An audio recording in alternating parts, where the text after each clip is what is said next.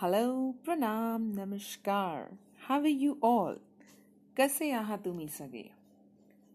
Pragun is back and in today's poetry platter I'm going to pick the petal of a Marathi poem for you. The title of which is Nisargatse Gandha, which is written by Dr. Subhash. This poem tells us that the smell of nature, the colors of nature, they all teach and tell us a lot. We can learn so much from nature and its elements. I hope you like this poem recited by me. So let's listen to the poem Nisargatse Gandha.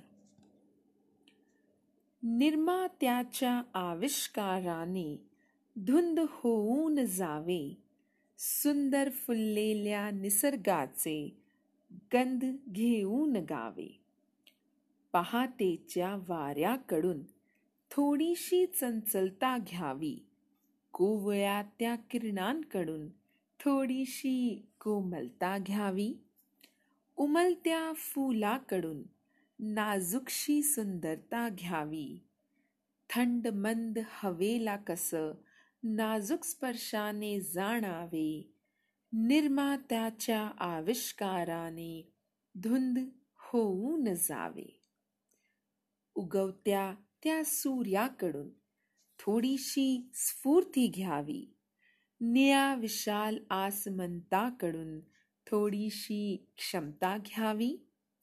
उपेक्षित काया मातीकडून मायेची ममता घ्यावी. मावळत्या त्या सूर्याकडून जीवनाचे सत्य जाणावे. निर्मात्याच्या आविष्काराने धुंद होऊन जावे. पौर्णिमेच्या चंद्राकडून थोडीशी प्रीती घ्यावी. शुक्राच्या चांदणीकडून प्रणयाची रीत घ्यावी. मावळत्या चंद्राचे विरहाचे दुःख प्यावे.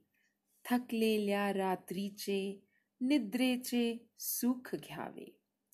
निर्मात्याच्या आविष्काराने धुंद होऊन जावे.